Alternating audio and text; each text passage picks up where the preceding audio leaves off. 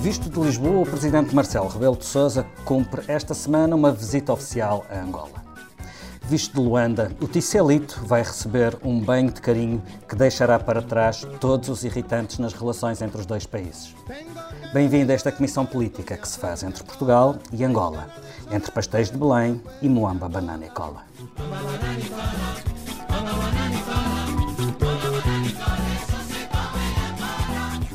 Este episódio tem o apoio da TAP Air Portugal. Dê asas ao seu negócio e ganhe dinheiro enquanto voa. Adira já ao programa da TAP para empresas em tapcorporate.com.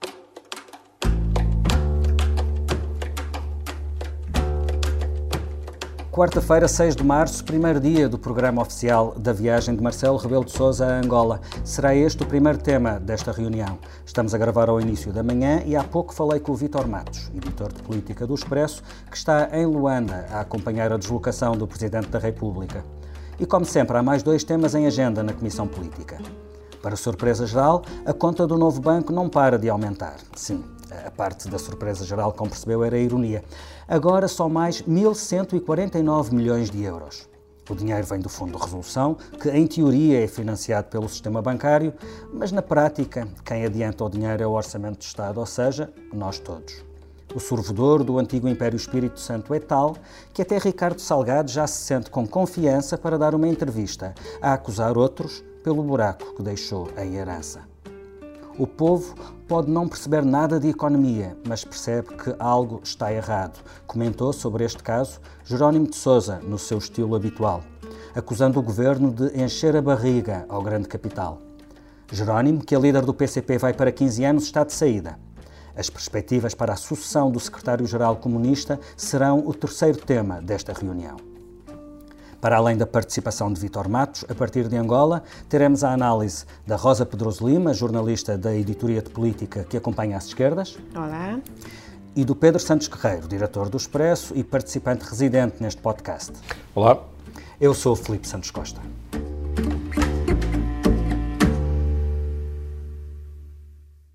O que neste momento é significativo não são os irritantes do passado, nem os insignificantes do presente. São os importantes do futuro. E a diferença entre um político e um estadista é que o político prende-se aos irritantes e aos insignificantes e o estadista olha para os importantes. Vítor, bom dia, em direto do Palácio da Cidade Alta. Devemos uma explicação a quem nos está a ouvir. Uh, vai ouvir-se uma irritante musiquinha de fundo, que é a irritante musiquinha de fundo que se ouve, que se ouve, no, que se ouve nos jardins do Palácio da Cidade Alta, onde Marcelo Rebelo de Sousa está neste momento um, em, em, audiência com o chefe de Estado uh, angolano, João Lourenço.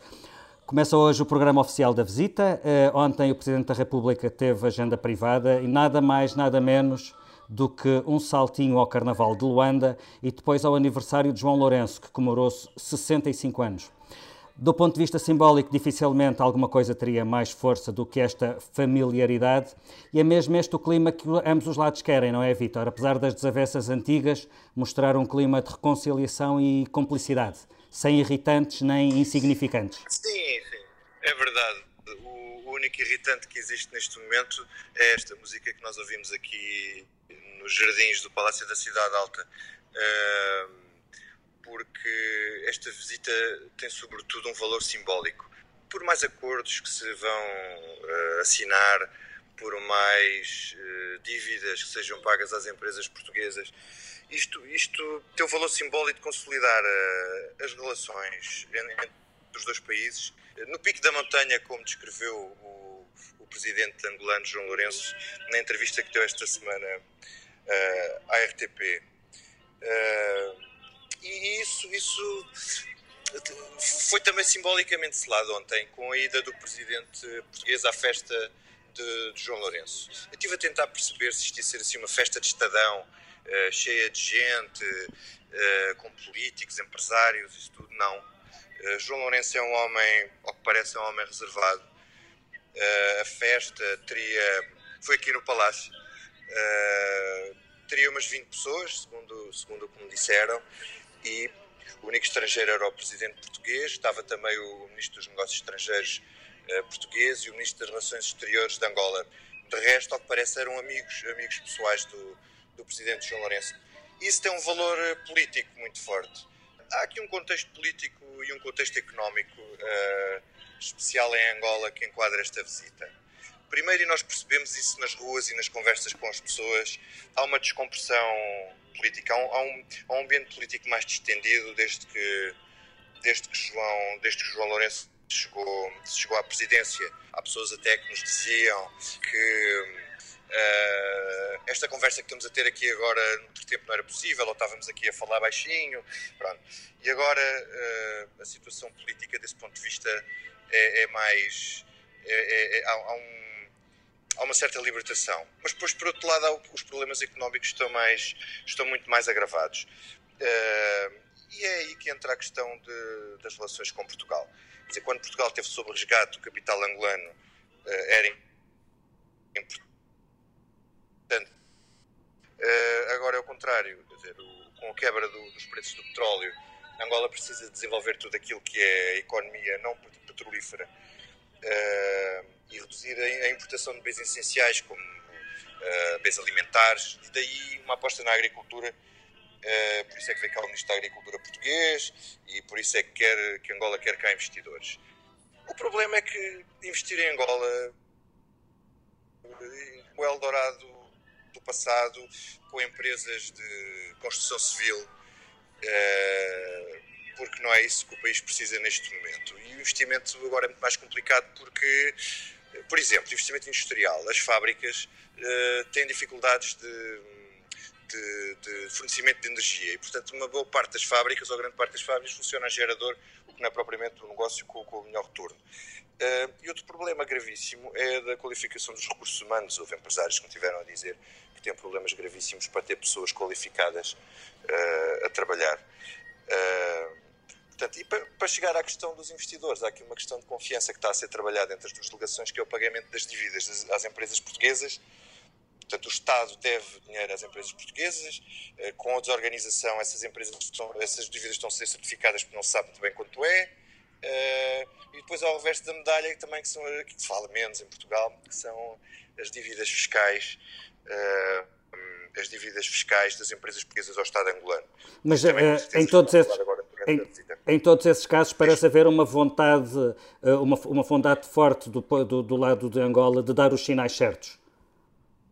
Sim, porque Angola quer investidores e quer gerar confiança. E quer, sobretudo, gerar confiança num tipo diferente de empresariado que, que vem para aqui.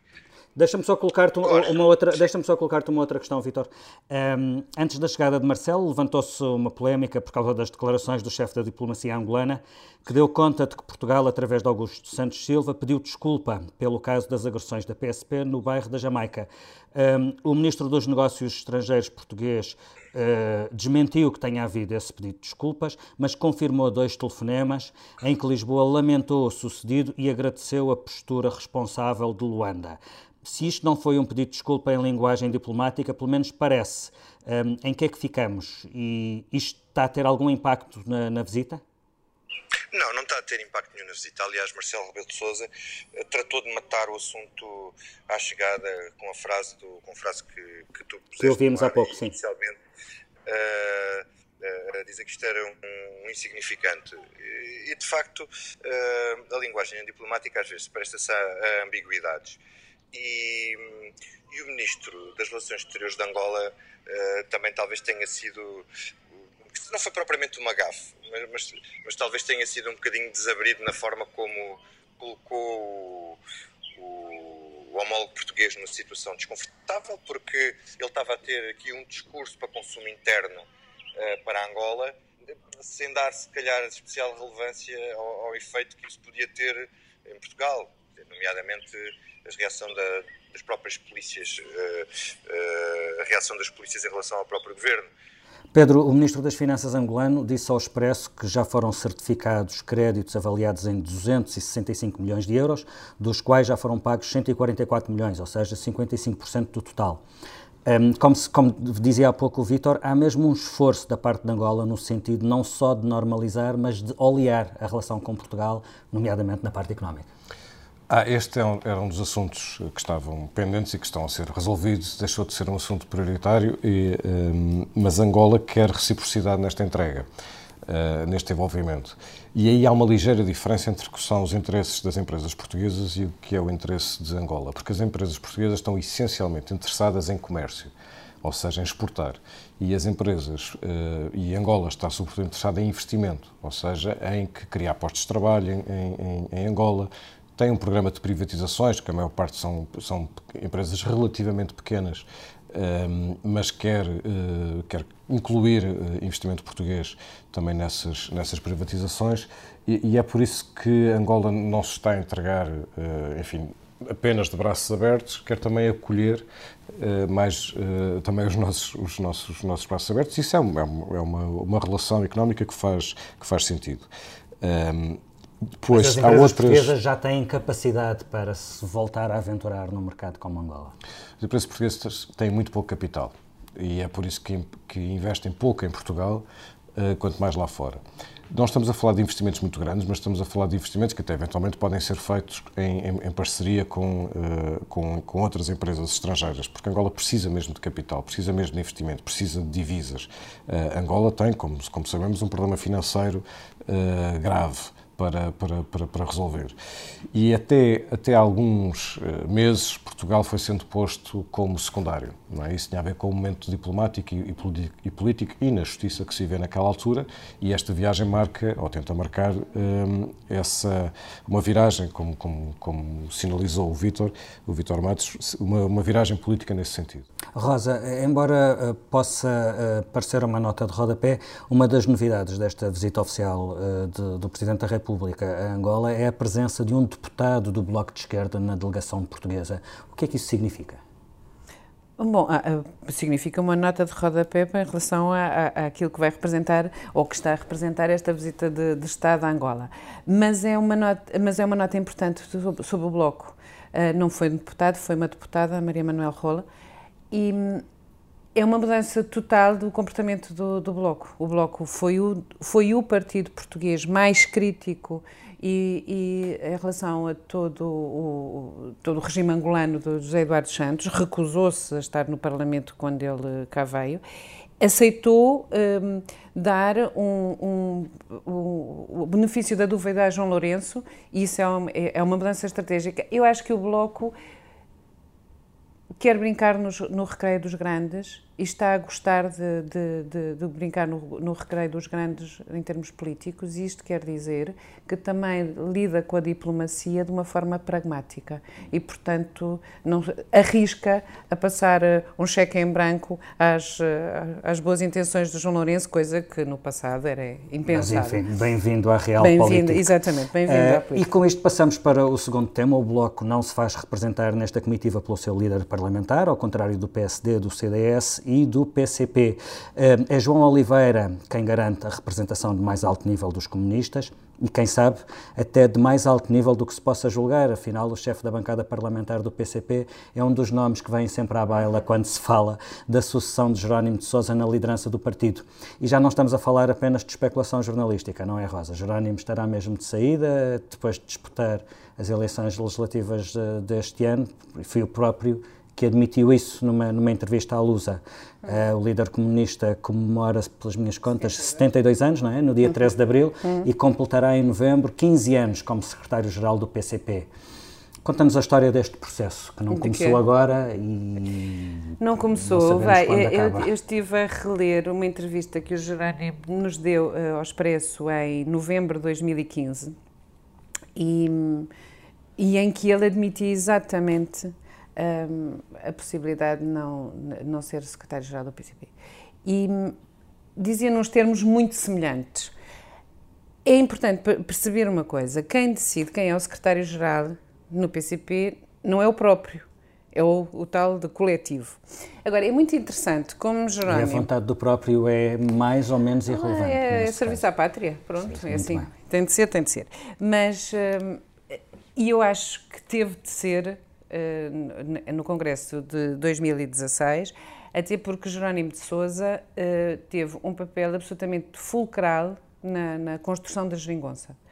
Uh, atravessou-se por ela e, obviamente, quando se atravessou, tinha de liderar o partido continuar a liderar o partido. Ele, na, nas, nas, legislativas, na campanha das legislativas de 2015, deu sinais de enorme cansaço, de enorme fragilidade, até porque a exigência da campanha eleitoral do, do PCP é, é muito grande, todas são, uh, mas vão mesmo às capelinhas todas. Um, e, e, o secretário E ele não se poupa. Não Jerónimo de Sousa não se poupa, não, se poupa. É? E faz muitos, muitos quilómetros, até porque muitas vezes volta e faz questão de voltar a dormir em casa. E, portanto, é capaz de duplicar o número de quilometragem que, que, que fazem os líderes. Mas um, ele estava cansado, não é novo, não vai para novo. Um, e, mas aguentou este mandato e fez muito bem. Eu acho que ajudou o partido a, eh, de alguma forma, aguentar um embate que é fazer um acordo político inédito uh, com um arqui-inimigo que é o PS. Desta vez, ele diz à Lusa uma coisa que é muito engraçada, que é, uh, ok, isto, a idade não ajuda, diz uma coisa engraçadíssima que eu vou, eu vou ler, que é, aos jornalistas dizer assim, sejamos francos, Gostava de o ver, quando tivesse 71 anos, a andar aí de ponta a ponta do país numa tarefa exigente, não só física como anímica e intelectual, e continuar a procurar dar resposta com todos os efeitos que isso tem na vida de uma pessoa. Uh, o jornalista tem 40 anos, ele tem 70. E, portanto, justifica muito bem isso e diz: uh, não sou eu que decido, mas eu posso ter opinião e tenho sobre o secretário-geral. Bom, isto é revolucionário dentro de um partido que não tem uh, opiniões próprias e opiniões individuais e desejos individuais se o coletivo Mas precisar... o que isto significa é que Jerónimo de Sousa, ele próprio quer sair. Ele próprio quer sair. É o que tu podes ler, embora hoje mesmo, não, ontem, Jerónimo venha... Ontem, venha uh, exatamente, ontem, terça-feira de Carnaval, venha dizer: Bom, não foi bem isso que, que, que eu disse, eh, os jornalistas eh, eh, especularam. Eu queria dizer aquilo que sempre disse, em primeiro lugar, e para desiludir com certeza os mais apressados, eu estou em condições de assumir as responsabilidades que o partido me tiver, quiser integrar entregar. Ou seja, ele retoma um dia ou dois depois a cartilha típica do PCP de eu estarei cá se for necessário. Agora, o que se passa no próximo Congresso, o que se vai passar no próximo Congresso, em 2020, é uh, o PCP ter de gerir o, o impacto que a geringonça teve nos resultados eleitorais das, das legislativas. Ou seja, será um congresso que eventualmente terá um, de, de, responsabilizar um, a atual direção comunista sobre um eventual desaire eleitoral. Deixa-me ver pode estar bem. em cima da mesa. Isso significa que se o resultado do PCP for um bom... Nós sabemos que os resultados do PCP, segundo o PCP, são sempre bons. Mas pronto, são sempre grandes é, vitórias. São sempre grandes vitórias. Portanto, eh, a questão é se é mais excelente ou menos excelente. Isso significa que se o resultado for mais excelente, Jerónimo de Sousa poderá ter, uh, ser sucedido por alguém da sua linha política, uhum. por alguém que concordou uhum. com a uhum. realização da geringonça. Se o resultado for menos excelente, hum. a linha política de Jerónimo de Sousa pode ser derrotada por uma linha mais ortodoxa e mais isolacionista, é uhum. isso? Sim, mas eu também acho que o Jerónimo marcou aqui uma posição de salvaguarda pessoal. Bom, isto é completamente Ou seja, no limite no pode sentido... ele continuar. Sim, mas também, se, se, houver um mau resultado do PCP, ele próprio já tinha antecipado a sua saída. Portanto, não, não, não será, eh, foi penalizado e teve de sair. Não, não. Ele abriu a porta, nomeadamente aos seus críticos, para. Uh, o, está livre para, para, para sair, independentemente do, do resultado. Agora, sim, uh, o mau resultado do PCP nas próximas legislativas podem fechar o partido a próximas, uh, próximas aberturas, ou seja, uh, pode vingar uma linha que, que, era a linha dos críticos da, deste acordo com, com, o PS e que, portanto, vai. Quem são os candidatos mais óbvios de um lado e do outro? É possível fazer essa lista a esta distância? É difícil porque é muito hermético o, o PC. Tá bem, Eu acho que. Eu acho que o candidato mais provável à, à sucessão uh, será é o João Ferreira. Acho que o João Ferreira uh, tem, tem, tem experiência eleitoral, uh, fez a candidatura por Lisboa, já, já é a terceira candidatura que faz como eurodeputado, tem muito traquejo político, é um homem muito do aparelho, está sempre muito presente, cada vez mais, e isso institucionalmente é muito relevante para o PC. O João Oliveira só tem um ótimo trabalho de, de, liderança da bancada parlamentar, ou seja, está muito fechado no Parlamento. Ele foi candidato, foi cabeça de lista por Évora, uh, mas nunca teve uma candidatura própria, portanto nunca foi testado individualmente. Se tu me disseres que um é de uma linha mais dura e outra mais uh, soft, não te sei avaliar. Acho claramente o João Oliveira é um, um eh, concretizou uma estratégia delineada pelo, pelo Jerónimo, sem dúvida, uh, atravessou-se também, é um homem da geringonça. O João Ferreira até pelas funções que ocupava, uh, foi poupado a isso. Portanto, pode fazer uma transição também para uma linha mais dura de, do PCP. Pedro, não é uma sucessão fácil, a sucessão de Jerónimo de Sousa. Não, até porque quando se fizer o, o, o balanço de, deste, deste tempo, enfim, não, não, não, não, sabemos quando acabará, mas quando se fizer o, o balanço, provavelmente o balanço vai ter, vai ter terá, terá duas linhas. A primeira vai ser o balanço uh, em geral positivo, uhum. uh, parece-me em relação ao, ao, a todo o mandato, mas vai ser muito marcado pela, pela, pela geringonça, como dizia a Rosa, e o desfecho desse ciclo vai-se ver na, nas próximas legislativas. Uh, lembremos que entre as vitórias excelentes do, do, do, PCP houve o desastre das últimas autárquicas, que, que há uma penalização muito evidente do efeito geringonça na, uh, na sucessão, uh, que ficámos a perceber pela, pela, pela, informação da Rosa, que será o João, não sabemos qual vai ser o João. Escolham uh, Guerra dos Joões. Guerra dos Joões. Falta a terminação, pronto. É, é, é, importante lembrarmos que o, que, o, que o PCP não é apenas um, um, um partido relativamente hermético, uh, hermético no sentido que não, não, não transpira muito para fora, não há muitas fugas de informação, nunca houve, um, mas é um, é, um, é um, partido muito ortodoxo, incluindo no, no, no, seu processo, não lhe vou chamar eleitoral, mas no seu processo de escolha, uh, que, não, que não é feito nem num repente, é são, uhum. são, são processos muito preparados, muito maturados, Uh, e que estão de acordo, obviamente, com linhas internas, mais ou menos uh, duras, se quisermos, mas, uh, mas não, são feito, não são processos nada instantâneos, são processos completamente preparados e nós somos, nós, o resto do país, somos sempre os últimos a saber porque de facto é, é um, é um, é um, partido diferente dos outros nisso e é muito, é muito hermético. E quem quer que seja o futuro líder do PCP, se há uma certeza que podemos ter, é que continuará a bater-se contra o grande capital dos Melos, dos Champalimous e dos Espírito Santo. Nem de propósito, esta semana um dos Espírito Santo, Ricardo, esta, esta ligação foi ótima, não foi? Ah, obrigado.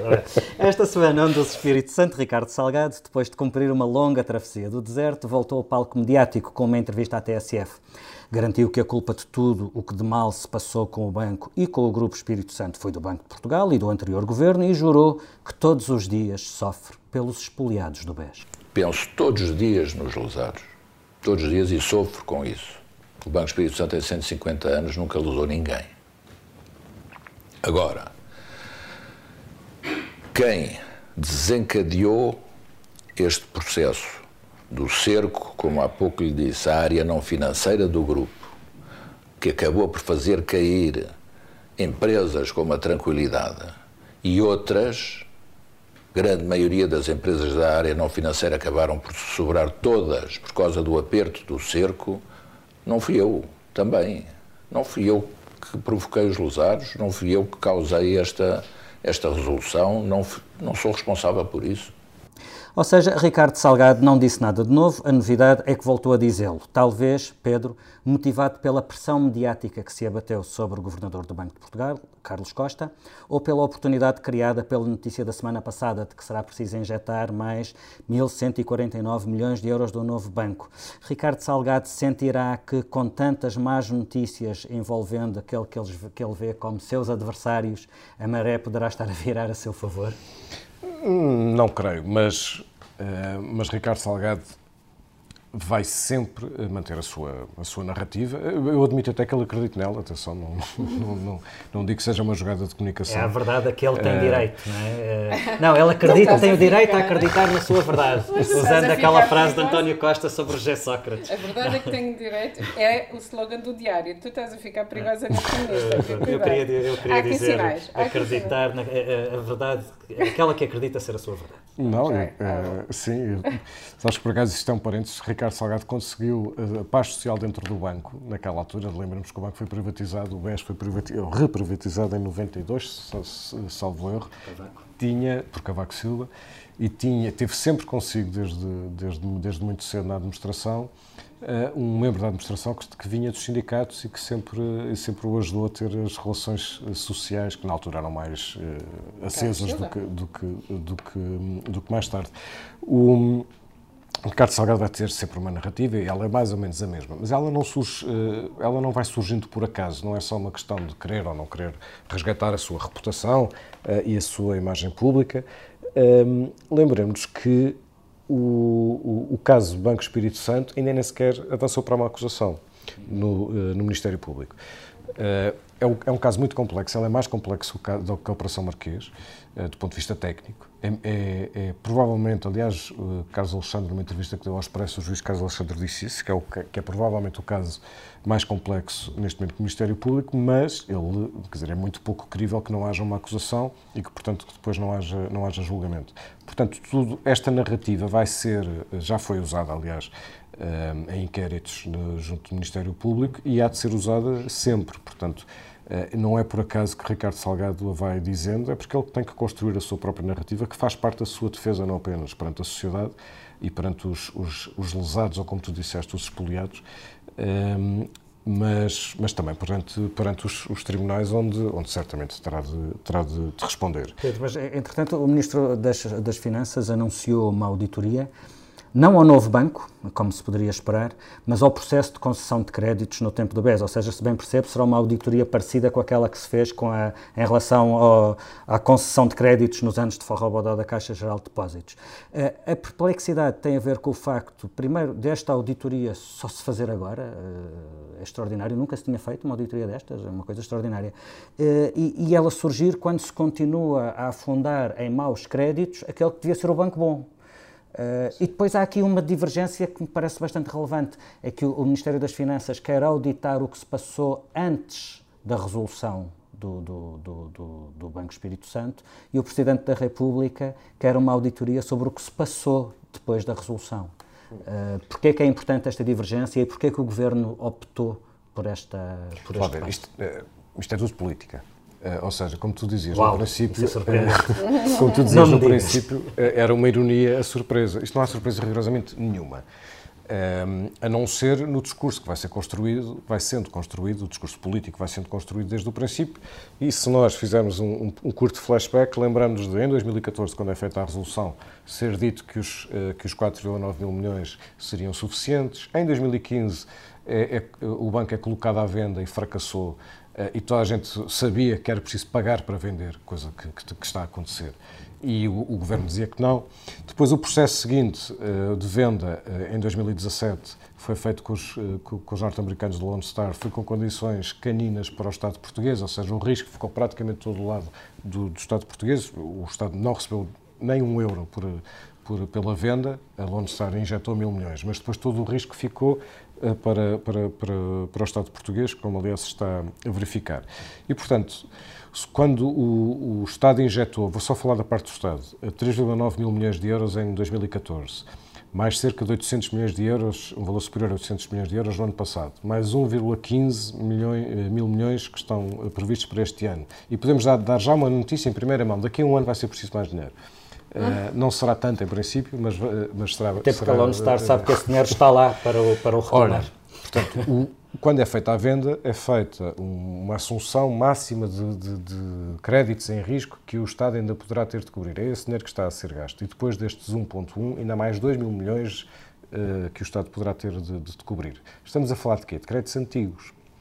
Porque não é crível que nestes anos em que houve crescimento económico, e quando há crescimento económico não há muito crédito mal parado, não é crível que nestes anos tenham aparecido novos créditos que tenham gerado imediatamente imparidades surpreendentes que levem o novo banco a ter prejuízos superiores a mil milhões de euros, como aconteceu eh, agora em 2018. Não, o que estamos a fazer há vários anos é a gestão seletiva de, eh, dos ativos tóxicos, um, e todos os anos há uma nova surpresa. Ah, afinal, há aqui mais, uh, e soma mais créditos. quanto só para, só para o novo banco? Uh, depende da conta que queiras fazer. Quanto é que o Estado já injetou, Sim. por exemplo, uh, embora Ou que vai injetar até para o próximo ano. Embora seja financiamento, porque uhum. supostamente os bancos vão pagar ao longo das próximas décadas ao Estado português, a conta neste momento vai em 6 mil milhões e pode ir até aos 8. Isto é só o Estado português.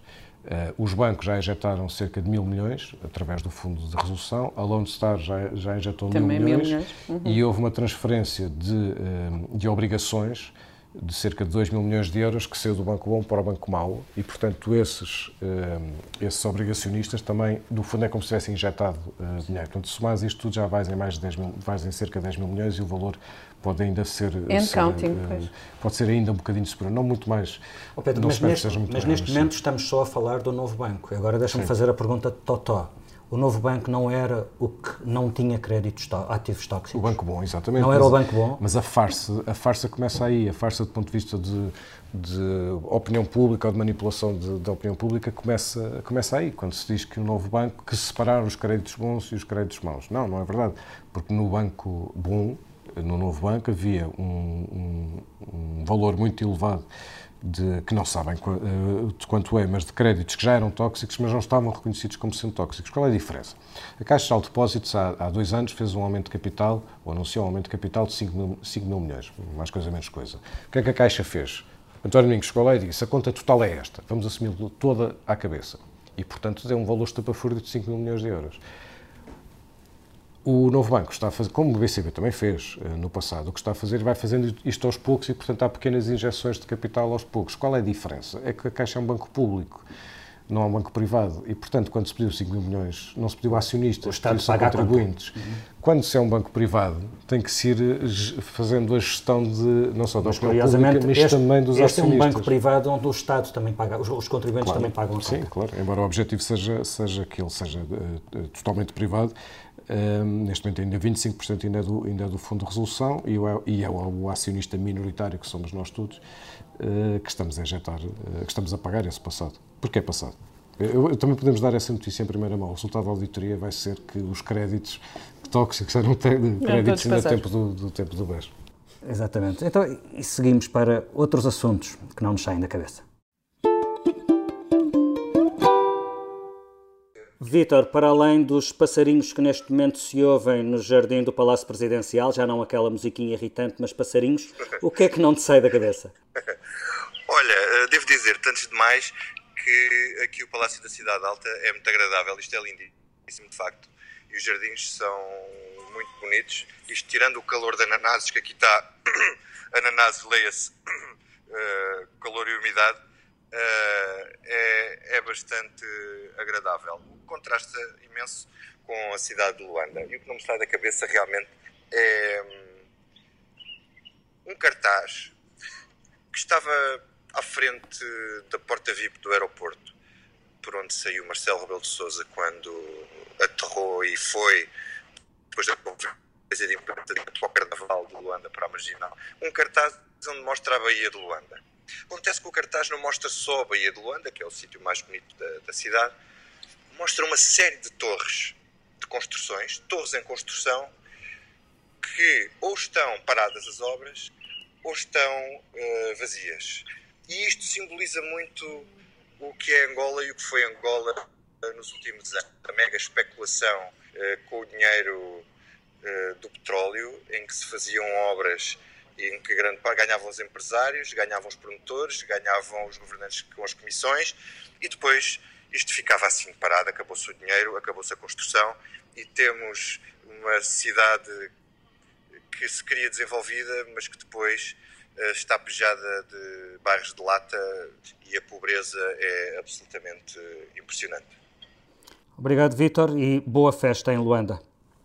Bom, no meu caso, eu tento não ter agenda nesta parte do, do, podcast e falo mesmo das coisas que não me saem da cabeça. E mentiria se dissesse que, se falasse de outro assunto que não aquela gloriosa vitória de sábado passado Ahá. do Benfica sobre o Futebol Clube do Porto.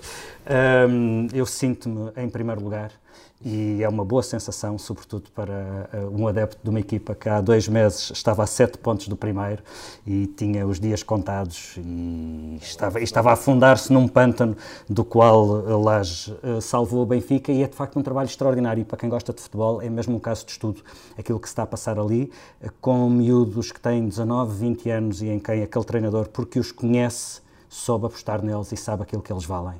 Um, para além de que foi um jogo extraordinário no qual eu tive a sorte de contar com a companhia, entre outras pessoas, da Rosa Pedroso Lima, que viu o seu primeiro clássico e não conseguiu abstrair-se da beleza daqueles anúncios que passavam é nos verdade, é placares é do Bom, estádio. Eu vou corrigir isso, porque eu vejo os anúncios que aquilo está a passar e parecem legendas de filmes e vou lendo. Pronto, de, perdi algumas jogadas depois. É Bom, uh, eu não vi os anúncios porque fui ao estádio. Exatamente. Pedro Santos Guerreiro, o que é que não te sai da cabeça esta semana? Olha, tirando, tirando o, o nosso o, o, o, glorioso jogo de que falava, um, ehm, nós estamos a falar de, do juiz Neto Moura já há, algumas semanas uh, e por, e por e, enfim, e compreende-se que o façamos, embora as razões não sejam muito boas. Era preferível que não, que não falássemos. Eu não queria, mais, eu não queria bater mais no ceguinho, uh, até porque uh. o, o, juiz Neto Moura tem a capacidade de se auto-infligir uh, ataques, mas, mas gostava só de, de, de, de, fazer esta, esta leitura lateral. Aquilo que nós chamamos de populismo, ou que genericamente se chama de populismo, parte muito de um desrespeito coletivo uh, da sociedade uh, das, das, suas, uh, perante as suas instituições. E casos como este ajudam a que fenómenos de, de, de populismo sejam ainda mais salientes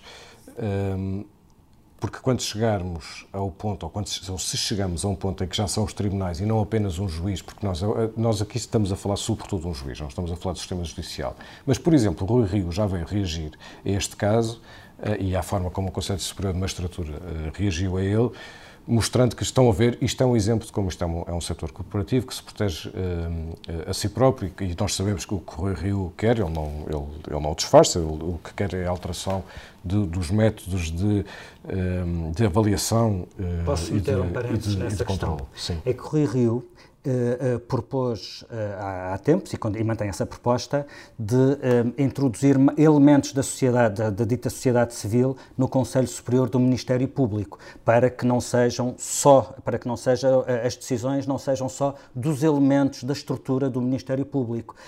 E, e, aquilo que o Rui Rio quer no, no, Conselho Superior do Ministério Público é equipará-lo ao que se passa no Conselho Superior de Magistratura. O Rui Rio vem agora dizer que afinal funciona mal. Portanto, Rui Rio, para resolver o problema do Conselho Superior do Ministério Público, quer equipará-lo ao funcionamento do Conselho Superior de Magistratura, que, segundo Rui Rio, é mau. Fechei o parênteses. É, pois eu, eu acho que esta leitura é importante, porque se nós passarmos do caso individual, que é um caso individual eh, eh, até, até até ver, para um, uma análise coletiva sobre os juízes e, e começar, e se, e se forem os próprios políticos a criar esta ideia, esta contaminação de que, de que os tribunais não podem ser uh, respeitados, então são os próprios políticos que estão a alimentar o populismo que eles próprios uh, dizem querer uh, afastar e, e, e afugentar. Portanto, é preciso ter algum, alguma calma como, forma, na forma como se analisa este, este caso, que, que obviamente merece análise e, merece uh, crítica, merece opinião, e merece factos, e merece notícias, coisa que todos os jornais têm, têm, têm, feito, mas depois é preciso algum tino na forma como se escala ou não escala deste caso para todo o funcionamento do sistema judicial. Rosa, e a ti o que é que não te sai da cabeça esta semana? Olha, eu, o, o, Pedro usou duas palavras sobre que associados aos políticos são, são muito úteis agora para aquilo que não me sai da cabeça, que é tino e calma porque um, nos últimos dias assisti ao Primeiro-Ministro e família a fazerem uma cataplana um, na Cristina Ferreira. O Primeiro-Ministro alapado no sofá da Cristina Ferreira a dizer que era ótimo. E hum, e assisti também a Joana Amaral Dias a participar numa coisa inenarrável chamada Roast Toy, em que ela básica Roast Toy é assim uma cena que juntou, encheu o campo pequeno para pessoas assistirem ao espetáculo de outras pessoas a, a bardenar, a, a chincalhar, a humilhar uns aos outros. Bom, Sendo isto... que a figura central desse espetáculo era o grande Toy. O grande Toy, grande Toy. Grande Toy. Porque foi o único a estar ali divertido. A Joana Amaral Dias foi se viciada e aplaudia os próprios insultos. Um, bom, chamavam-lhe. Uh, Talvez não. Disso para este baixo. programa é para famílias. Disso para baixo. E para muito baixo, muito baixo mesmo, e ela aplaudia. E, portanto, tino e calma é qualquer coisa que, que, que é necessário, urgente mesmo, ou mesmo dedicação para os políticos que podiam deixar um entretenimento a quem o sabe fazer bem. E, e pronto, atenem-se à sua atividade política. Bom, a julgar pelo que se tem visto, a política está a soltar-se e a libertar-se. Temos que criar pode... uma rubrica culinária e gastronómica aqui na Comissão Política. É, mas a política soltar-se e libertar-se programa, nesses programas pode não toda ser necessariamente uma coisa boa, sobretudo se soltar e libertar toda a noite. Ficamos por aqui, a edição multimédia do João Santos Duarte, a ilustração do Tiago Pereira Santos. Solta-te, liberta-te. Solta-te, liberta-te, abre as asas do sonho, tens todo o futuro para saborear. Solta-te Liberta-te, não há nada melhor depois de um pesadelo poder acordar. Vou beijar, vou dançar, vou hum, hum, até me cansar toda a noite, toda a noite.